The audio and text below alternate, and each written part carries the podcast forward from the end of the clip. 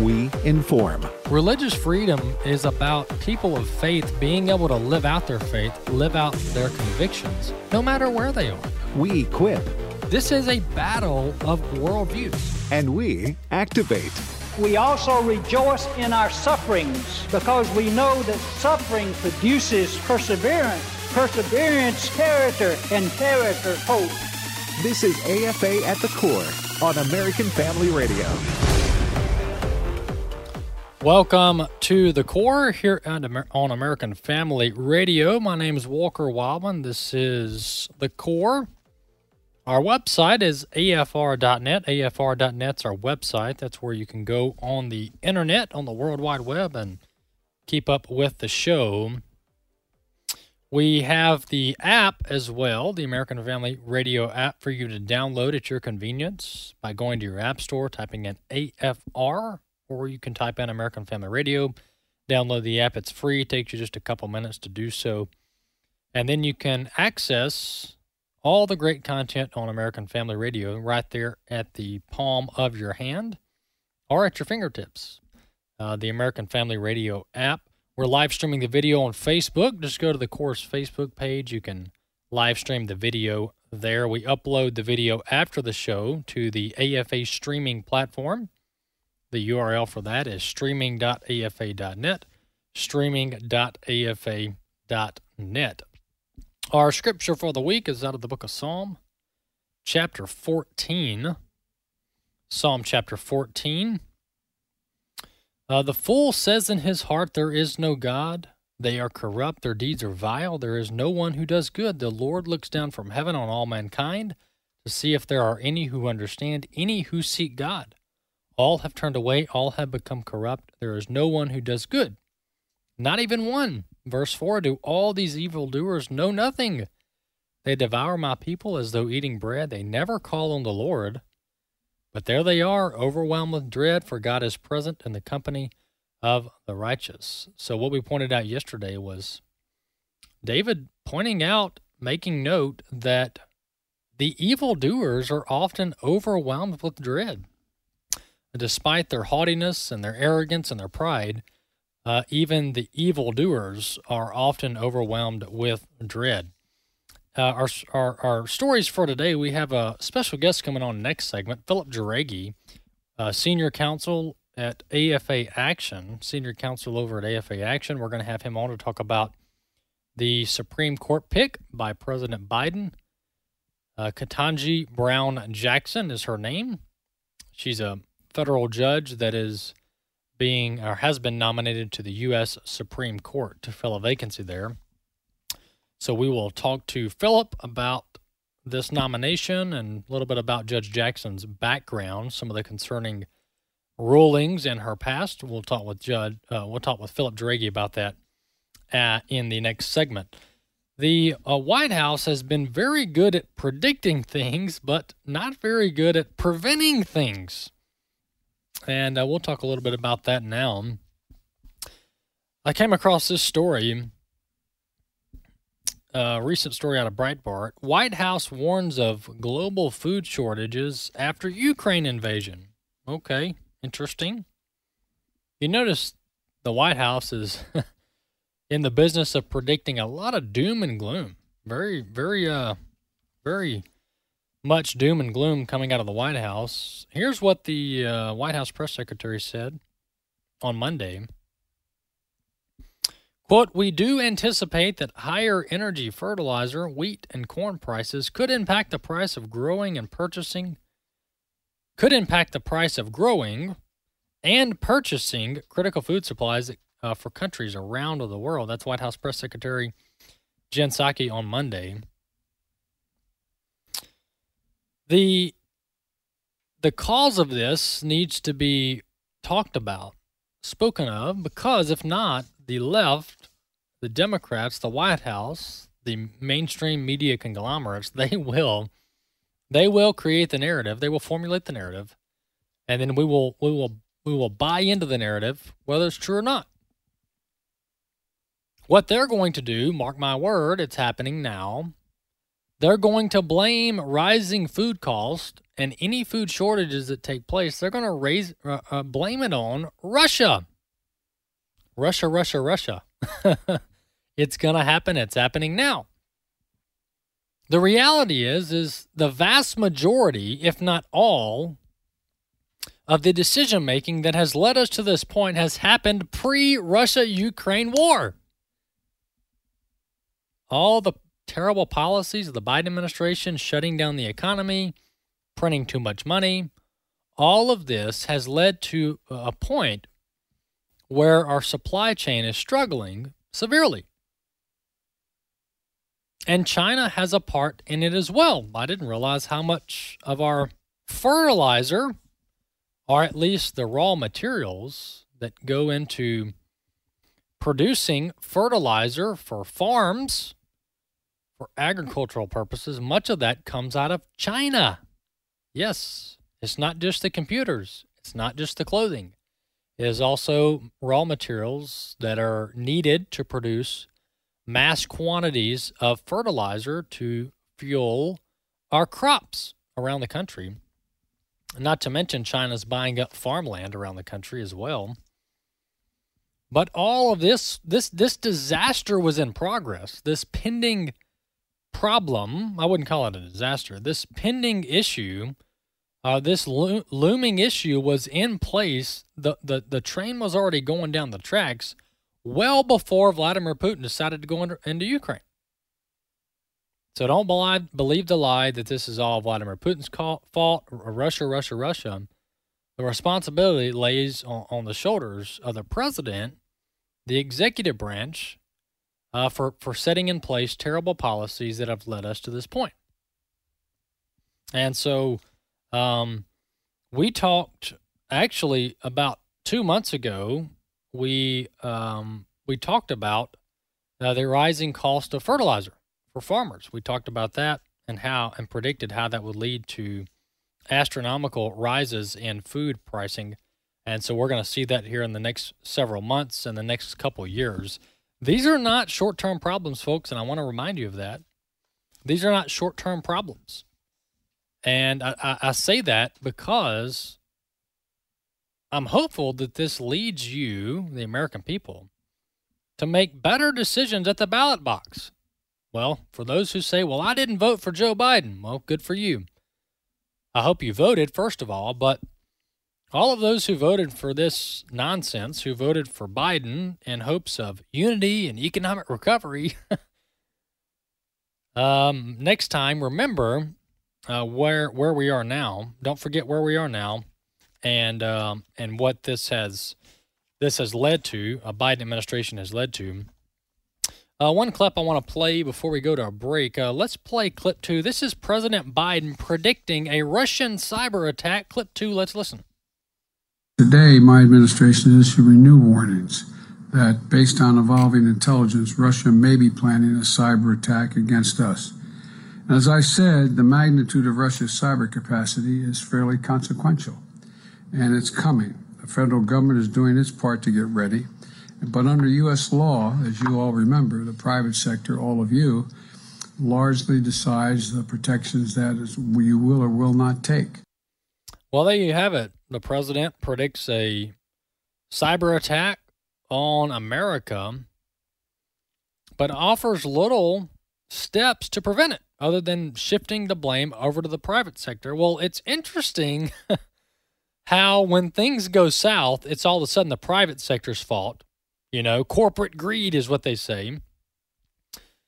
But these are the same folks that are all about corporate America and the federal government being in bed together. This is that's their thing. Government and, and private corporations need to work hand in hand, right?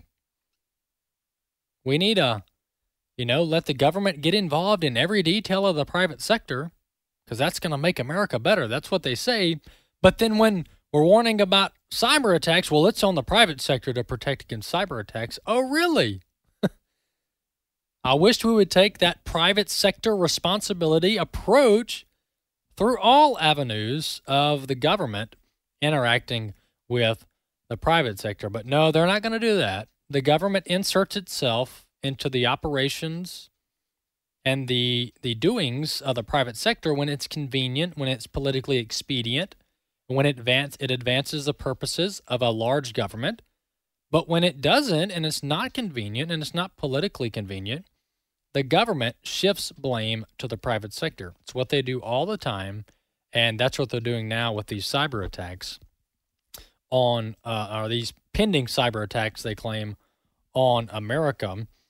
The um, you, you, you, many of you wondered how reliant we were on Russian oil. I told you how reliant we were on Russian oil. We didn't know what the repercussions would be uh, by cutting off Russian oil imports into America. Well, the president announced that um, the U.S. will no longer accept Russian oil, and that's actually that decision is is still pending. It's still being reviewed as to whether that's actually happening or not. I read a story the other day where Russia's actually still shipping oil to America.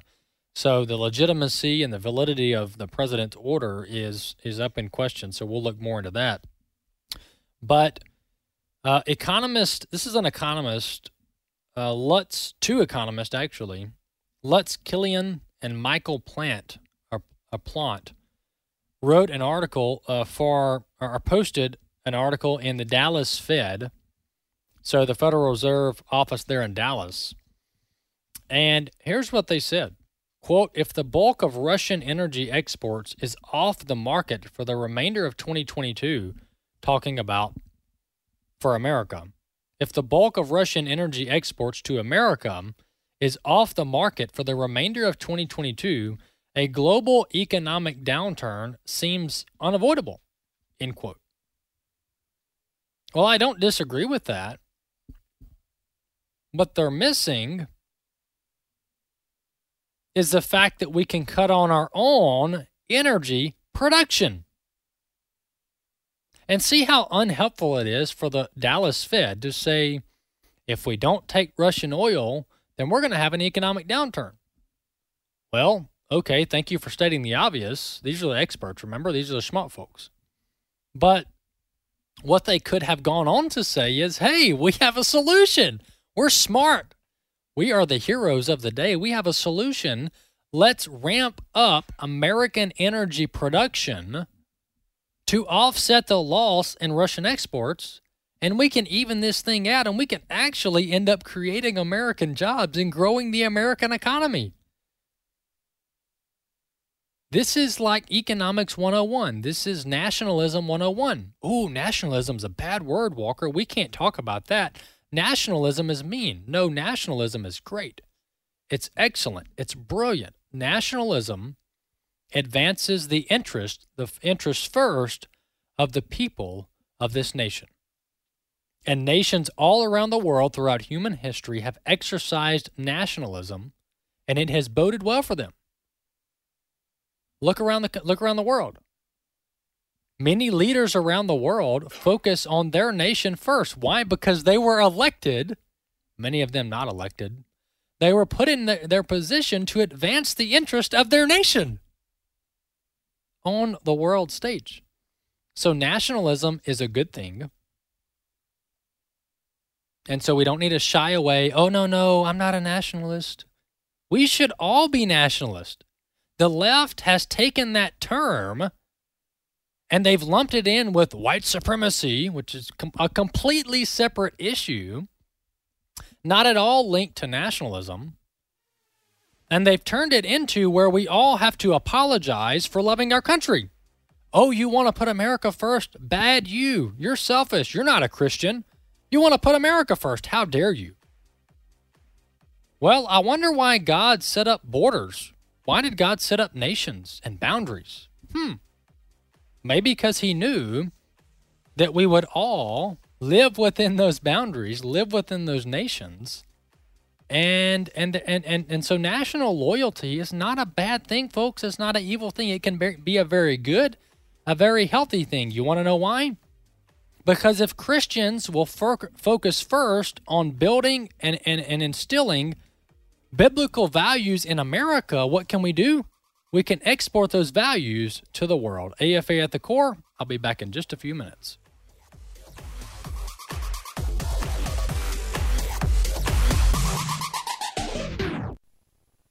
For as often as you eat this bread and drink the cup, you proclaim the Lord's death until he comes. My name is Abraham Hamilton III, and this is the Hamilton Minute. Buzz Aldrin is the famed astronaut who planted the American flag on the moon and explored it for some 21 hours. What many don't know, however, is what Mr. Aldrin did to commemorate the moon landing. Aldrin, a committed Christian and elder in his local church, marked the incredible occasion by celebrating Holy Communion. The first meal ever eaten on the moon was a celebration of the Lord's table, a lunar declaration that Jesus Christ is Lord, Savior, and soon coming King. That is pretty cool. Listen each weekday from 5 to 6 p.m. Central for the Hamilton Corner with Abraham Hamilton III, public policy analyst for the American Family Association.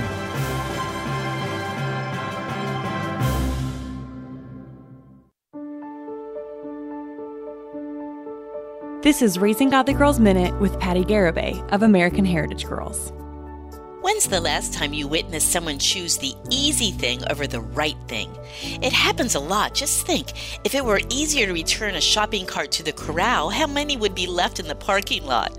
While it's easy to recognize returning a cart is the right thing to do, your girl might be facing some big life decisions with uncertainty on how to proceed.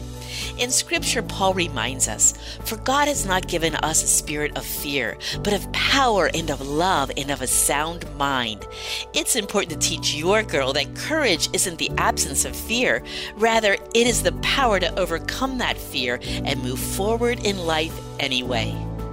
We are all called to raise up the next generation of Christian leaders. You can learn more about empowering girls through the love of God at raisinggodlygirls.com. we've always had an interest. God has given us a gift of being able to help a lot of people with their finances and budgets and stuff. AFA supporters Bernie and Alice Larson met Dan Celia at a Faith, Family, and Finance town hall meeting. And he answered some questions, and we were thinking about the charitable gift annuities, and we'd never heard of that before, but we thought, well, we'd always wanted to leave some of our money with for God, but we didn't know where or how. And it, we felt like this was put into our laps as answer to our prayers as to what we could do after we're gone. Bernie and Alice learned a charitable gift annuity from the AFA Foundation would provide them with a monthly income for life, as well as supporting the American Family Association into the future. You can learn more about charitable gift annuities and other financial products at afafoundation.net or call 800 326 4543, extension 345. And uh, you just can't outgive God. AFA at the Core podcast are available at afr.net. Back to AFA at the Core on American Family Radio. Welcome back to the core here on American Family Radio. I'm Walker Wildman. Glad to be with you on the show today. As I told you last segment, we have a special guest with us on the line now. Uh, actually, a guest who was on the show last week as well in studio. We have with us Philip Jauregui, Senior Counsel over at AFA Action, the governmental affairs affiliate of the American Family Association. Philip, welcome back to the core. Yeah, Walker, thanks for having me. Good to be with you. Yeah, you, you uh, uh, Philip, yourself, along with uh, some of our uh, judicial researchers over there at AFA Action, have been studying and researching Judge Brown at least for a couple weeks now. Give us uh, give us uh, an overview of Judge Brown, a little Judge Jackson, rather, a little bit of her background and some of the interesting cases or rulings or trends that you're finding uh, throughout her career? Yeah, she's a she has a very interesting background. Um, unlike a lot of other nominees, some some very concerning things. A couple that are interesting, that are intriguing. Um, for one, you, you, know, she even said this in the hearing. Her background, she is a, a Protestant. Now, she didn't want to go much detail about that, but the church where she attended and served on the board 11 years ago with a very evangelical church that took biblical positions on practically every issue that AFA would agree with. That was very interesting.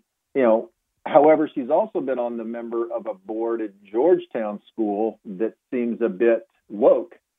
And um, since she's been on the bench, she has taken many liberal positions on issues, has written amicus briefs in favor of pro abortion cases. And so a lot of concerning things about her. Um, she's been a judge, by the way, for almost 10 years, uh, was on district, United States District Court judge nominated by President Obama back in 2013 served there until last year, where she was then promoted to the U.S. Circuit Court of Appeals for the D.C. Circuit. She's been there since uh, for about a year. So, um, yeah, that's just a little history on her. But uh, Walker, I don't think she's done well in the hearings. I think she has hurt herself, and um, some things have been exposed that are very concerning. We can talk about those, but that's just a bit of a summary. Well, uh, Philip, let me ask you this. Uh, you and I talked last week about the thread that uh, Senator Hawley put out. He's been addressing this in the hearing with the judge. Yeah. Um, as it relates to Judge Jackson's treatment uh, in the courtroom of child sexual predators, uh, child pornography uh, suspects, or, or criminals. Yeah. What what's what's the latest on that? Is there is there validity to those uh, concerns that Senator Hawley absolutely. brought forth? Yeah, absolutely. It's um, it's without dispute, and and we're not talking just about cases.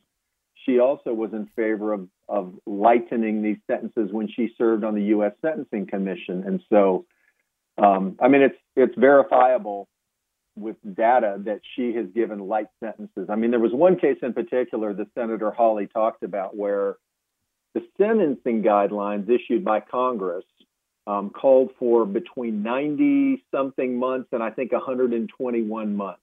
And this is a case not where someone abused a child um, or, or raped a child, but where people were looking at pornography of children. In this case, think there were images, if I remember correctly, where the children were as young as eight 10, 12 years old. So this wouldn't be a situation where somebody looked 21 and they were actually 16. I suppose those instances are out there.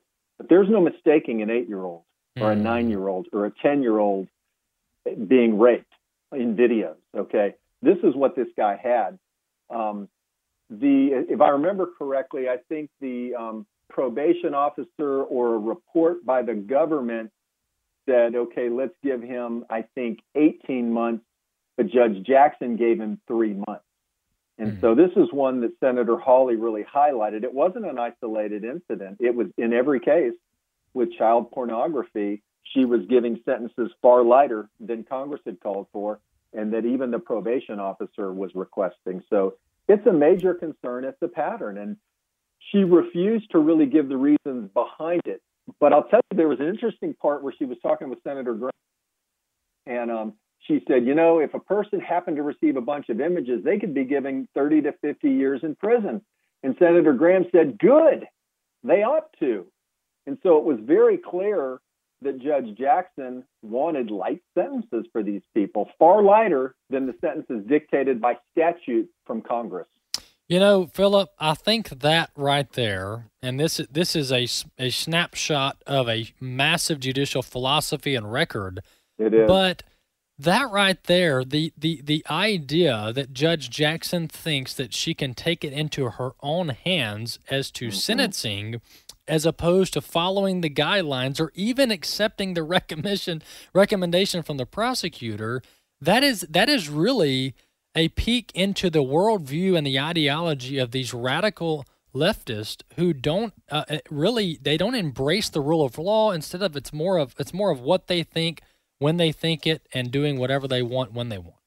It, it is it is. And this was a big issue in the hearings um, to the point where some of the democrats i don't know if you saw this it was almost comical but the, some of the democrats on the committee were saying what is this phrase judicial philosophy as though they've never heard of it before.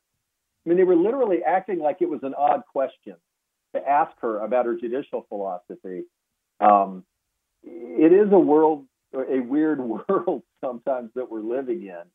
And um, but I, I do think the truth came out during the hearings. I think it was very positive for our side, and I think I think we did a great job of defining judicial philosophy. All right, Philip. Uh, keep up the good work over there at AFA Action, and uh, we'll have you on again soon. Maybe uh, after these hearings are over, we'll have you back on the show. That sounds great. Thanks a lot, Walker. All right, thank you, Philip.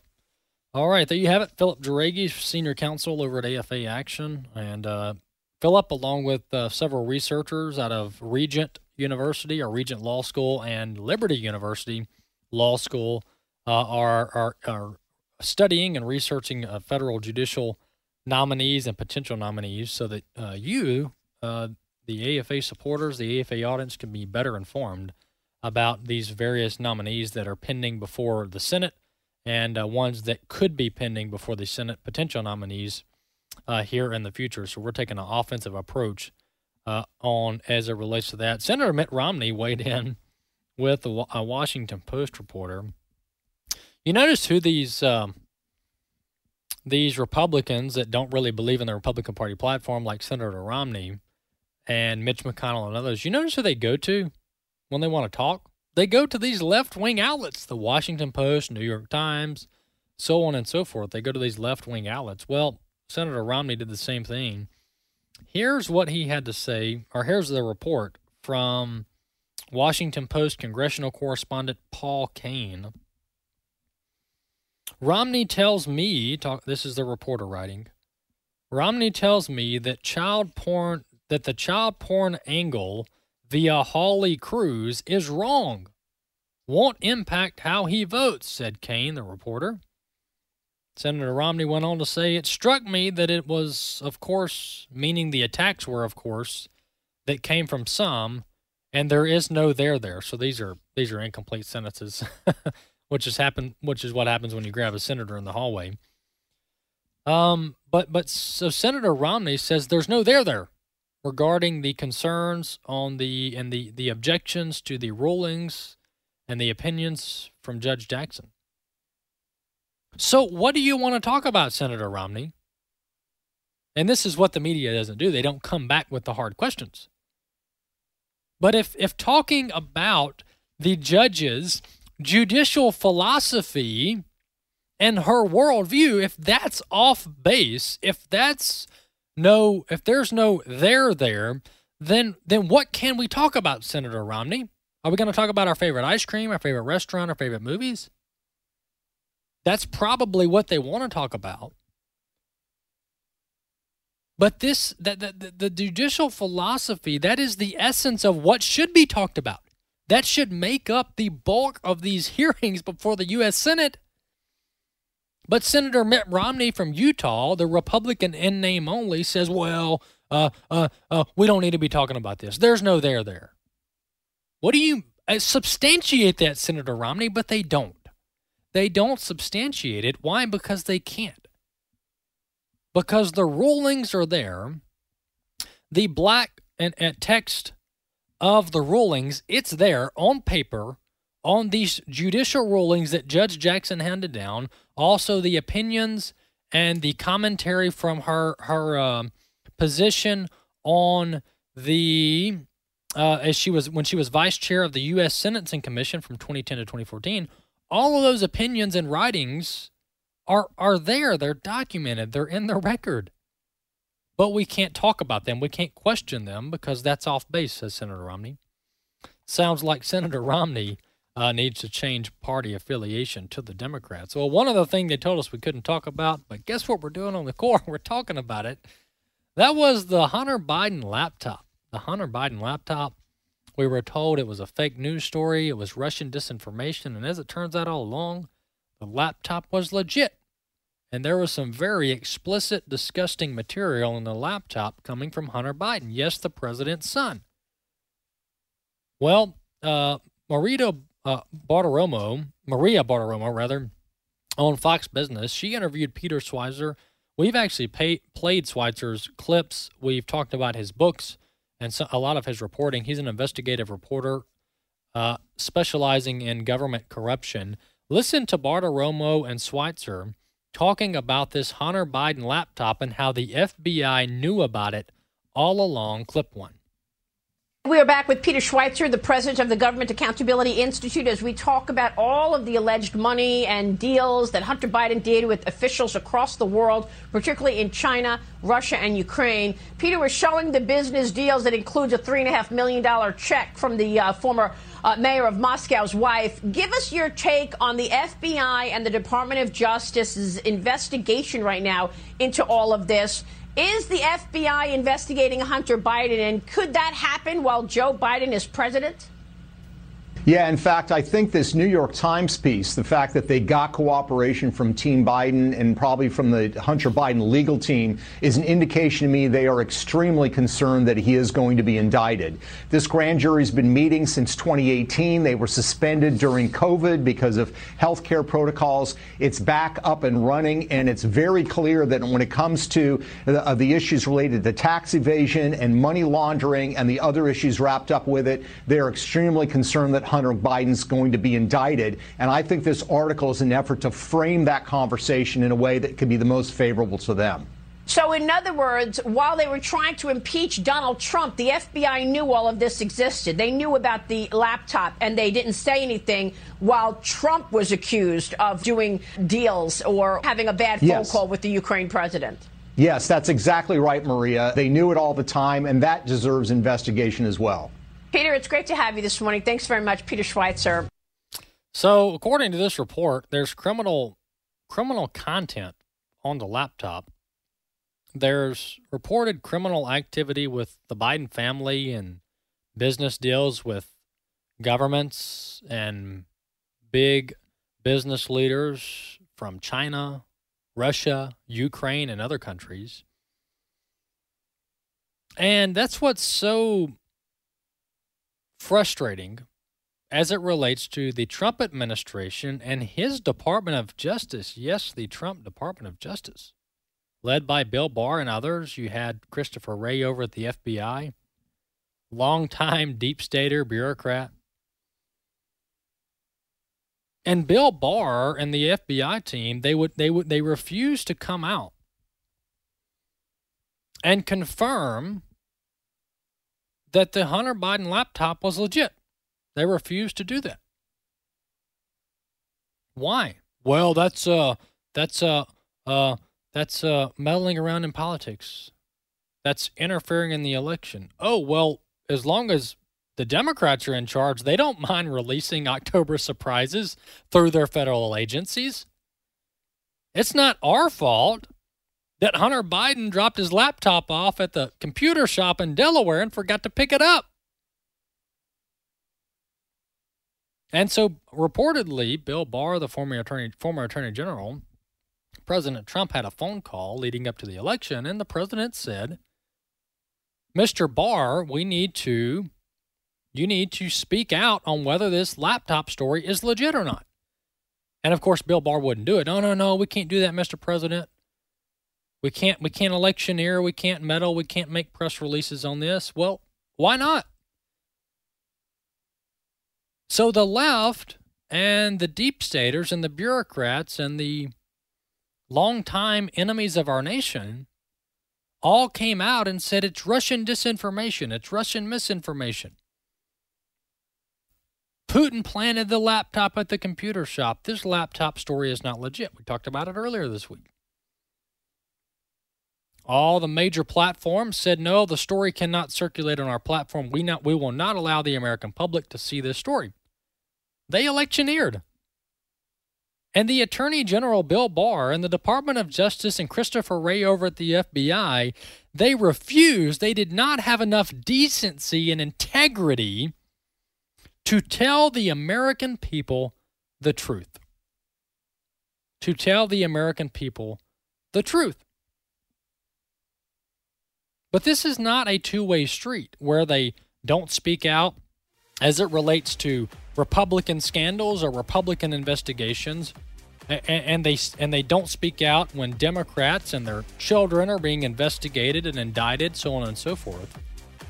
No, they happily come out and investigate the sitting president with a special counsel under Robert Mueller. That's no problem. Oh, we're just seeking justice. We're just trying to pursue justice and we'll go wherever the facts lead. But Hunter Biden smoking crack with pornography and business deals with corrupt officials around the world and doing kickbacks for his dad. No, we can't investigate that. That's electioneering. We can't look at it. Sorry. Hands off. Complete double standard. Complete double standard. We need to restore justice for all, equal application of the law in this country. Be back in a few minutes.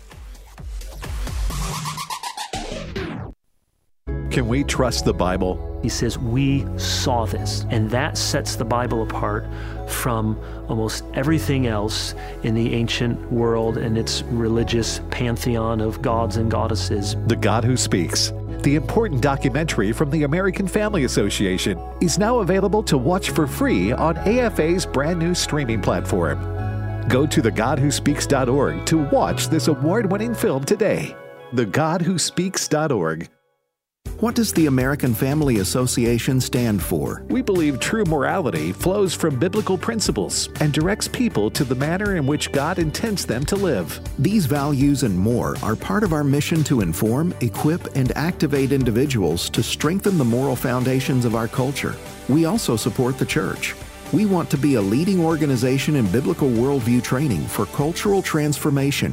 Thank you for standing with us as we seek to stop the erosion of godly values. Hey, it's Michael Woolworth with Bible League International. I know we're all praying for Ukraine, and Eastern Europe is a part of the world where Bible League has a very strong presence.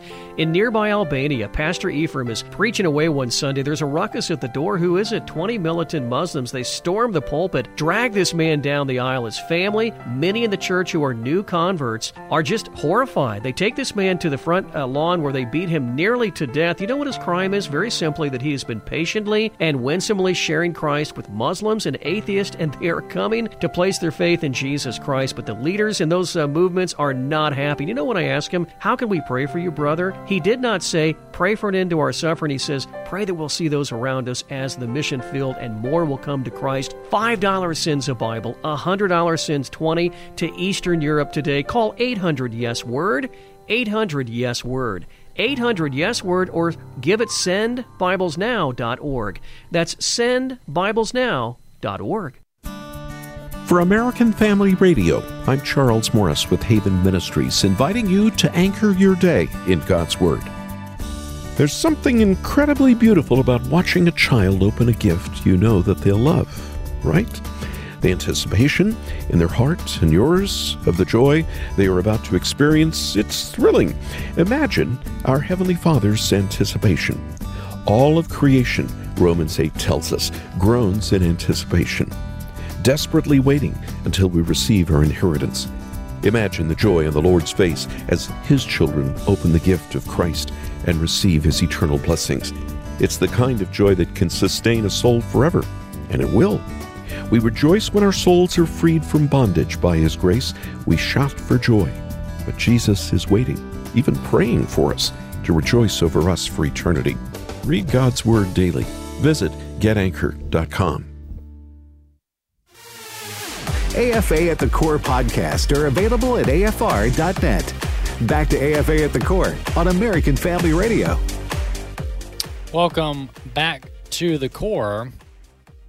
I wanted to mention an event that we have here in several months. July 7 through 9 is our annual Marriage Family Life Conference, annual Marriage Family Life Conference 2022 is July 7 through 9 in Tupelo, Mississippi, in the town of our headquarters, our national headquarters here in Tupelo, Mississippi. So I want to encourage you to register for the conference July 7 through 9. It's going to be a content packed conference teaching our audience and training those uh, who come who come the attendees on a biblical worldview. What does Scripture say about marriage, family, and life? We're going to talk about that at the conference. Have several great uh, speakers, and so uh, we encourage you to do so. You can go to marriagefamilylife.net, marriagefamilylife.net, and register for the conference. You'll land on the homepage. You'll see a video, a short video from the directors, Will and Mickey Addison, and then right below that, you'll see register now and you can complete your form uh, to register for the Marriage Family Life Conference. It is very, very affordable for a, a three day conference, two full days and in the, the evening before. Um, let's see, we have adult tickets are $70 per person for the entire conference, $70 per person for an adult child uh, children uh, tickets for children thirty-five dollars. Thirty-five dollars for a a, a, a ticket for a child. Thirty-five dollars for a ticket for a child. Um, so we encourage you to go to marriagefamilylife.net, register for the conference, and we'll see you in Tupelo in July. And while you're here, you can stop by our brand new national headquarters. Don Wildmon Center for Cultural Transformation just opened this week. Uh, while you're in in town for the conference in July, you can stop by our brand new headquarters here in Tupelo, Mississippi, and uh, tour our facilities. We'll be glad to show you around. Back to the content for the show. The um, I came across this story out of the Jerusalem Post. The Ukrainian President Vladimir Zelensky has been making his rounds to all the world leaders, begging for financial aid for Ukraine. No surprise there. Well, he went before the Knesset in Israel, which is their governing body there in Israel. And here's a description of it. Uh, Zelensky continued his practice of customizing his speeches to suit his audience when he addressed the Knesset over Zoom, taking the comparisons he had already made between his country's situation and World War II to the next level and dedicating the lion's share of his speech to the Holocaust. That comparison, the Jerusalem Post explains, did not have the effect Zelensky apparently had hoped for. What you think? Rather than stir Israel's leaders and legislators to action and solidarity, the heavy Holocaust comparisons from saying Moscow is planning a final solution for the Ukrainian question to saying that Israel should have Ukrainians like Ukrainian righteous among the nations save the Jews or save Jews drew more, more focus from its audience, which criticized its inappropriateness than Zelensky's appeal for weapons. Here's a uh, comment from one of the ministers in Israel. I appreciate the president of Ukraine and support the Ukrainian people in heart and deed, but it is impossible to rewrite the terrible history of the Holocaust. Genocide was also committed on Ukrainian soil. The war is terrible, but the comparison to the horrors of the Holocaust and the final solution is outrageous. Couldn't agree more. I couldn't agree more. And that's why I think it's ridiculous that everybody's painting Zelensky as this this hero and then all of a sudden nationalism is cool, right?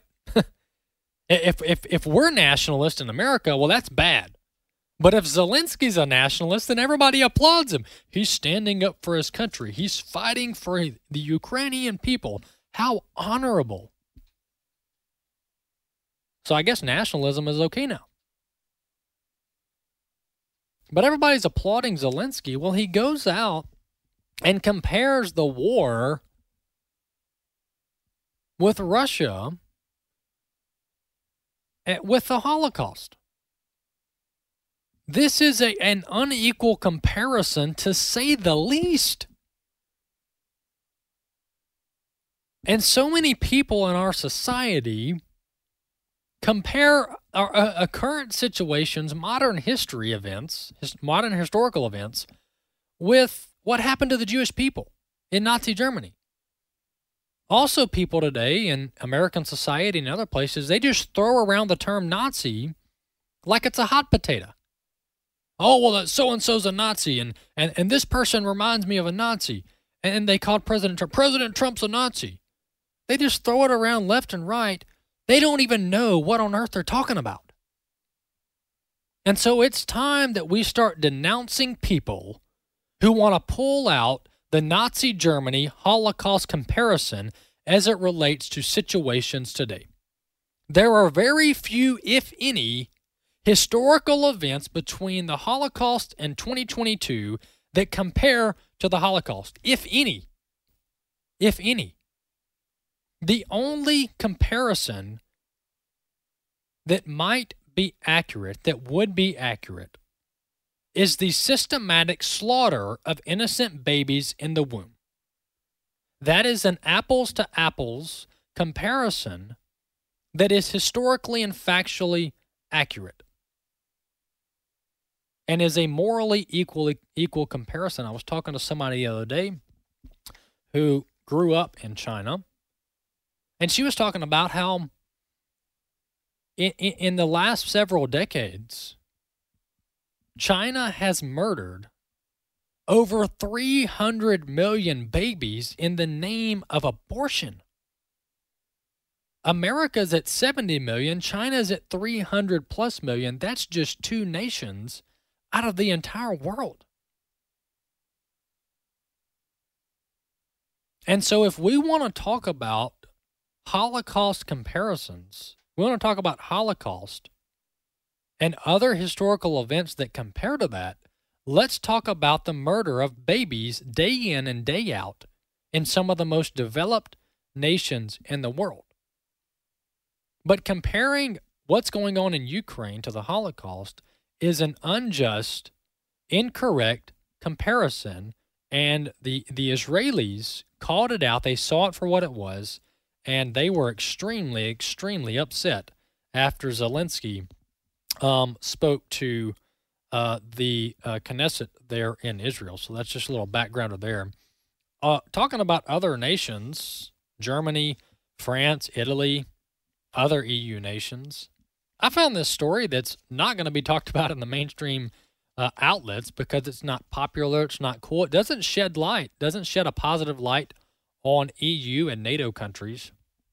But here's this report 10 European Union or EU member states have been exposed for selling hundreds of millions of euros worth of military kits to Russia between 2015 and 22. Uh, I'm sorry, in 2020, despite sanctions.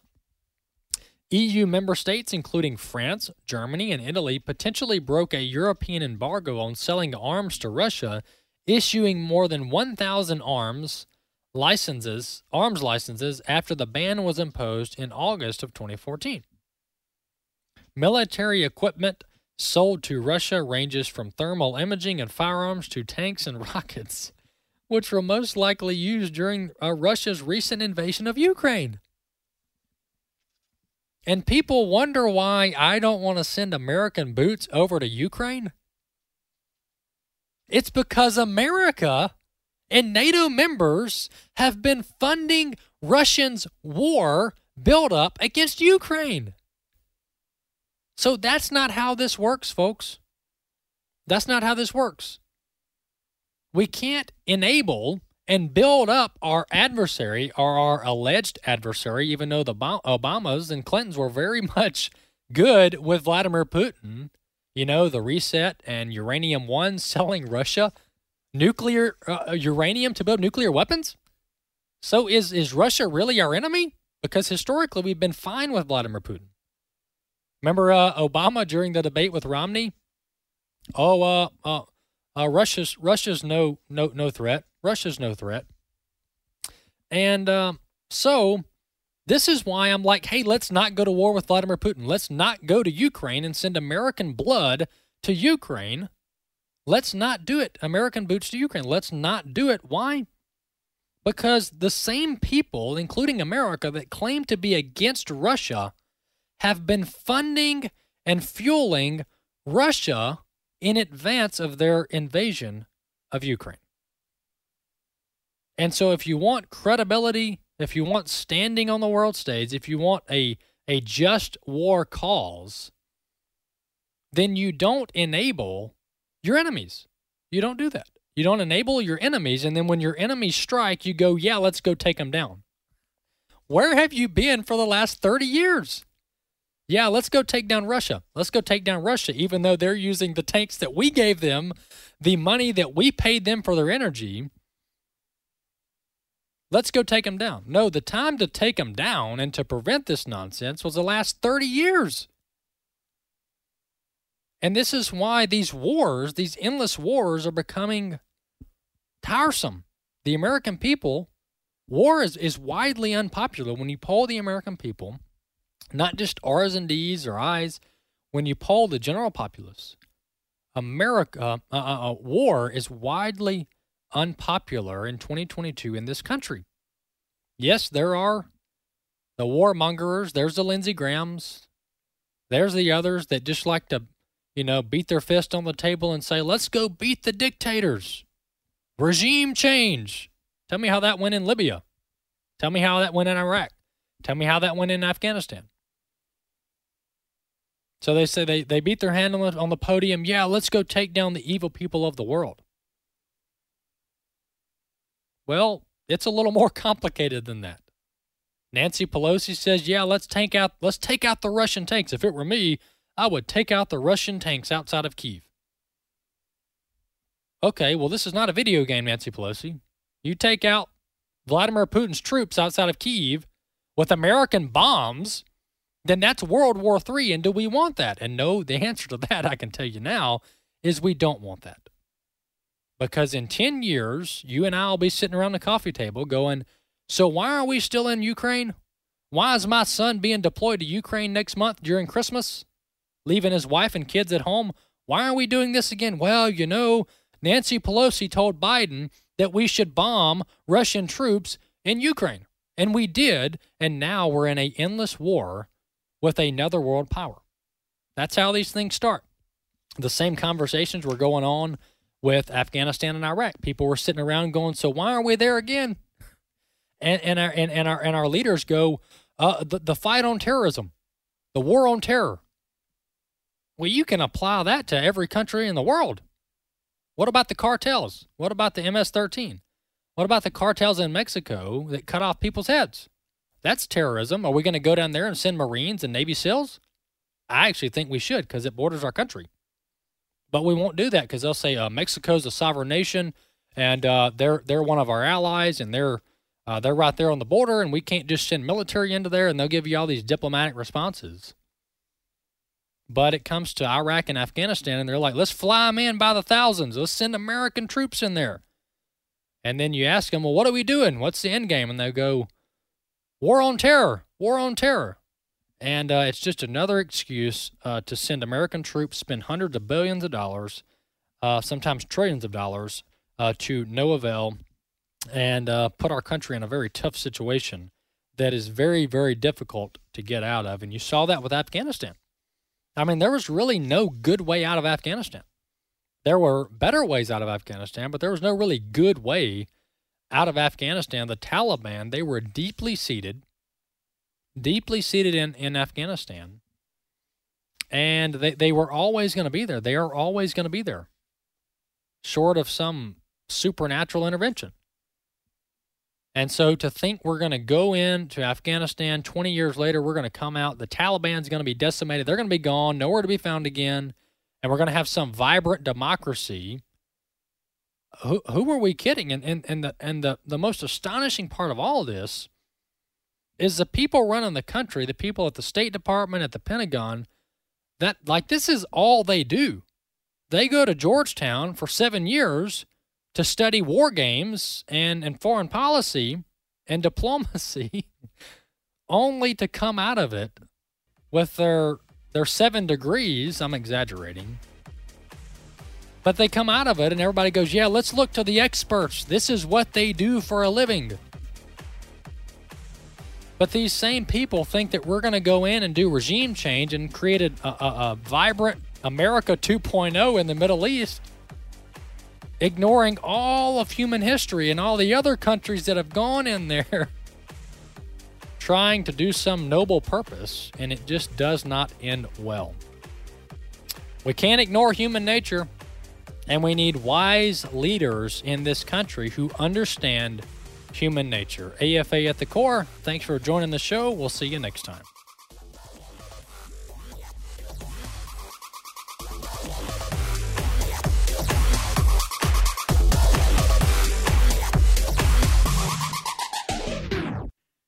The views and opinions expressed in this broadcast may not necessarily reflect those of the American Family Association or American Family Radio.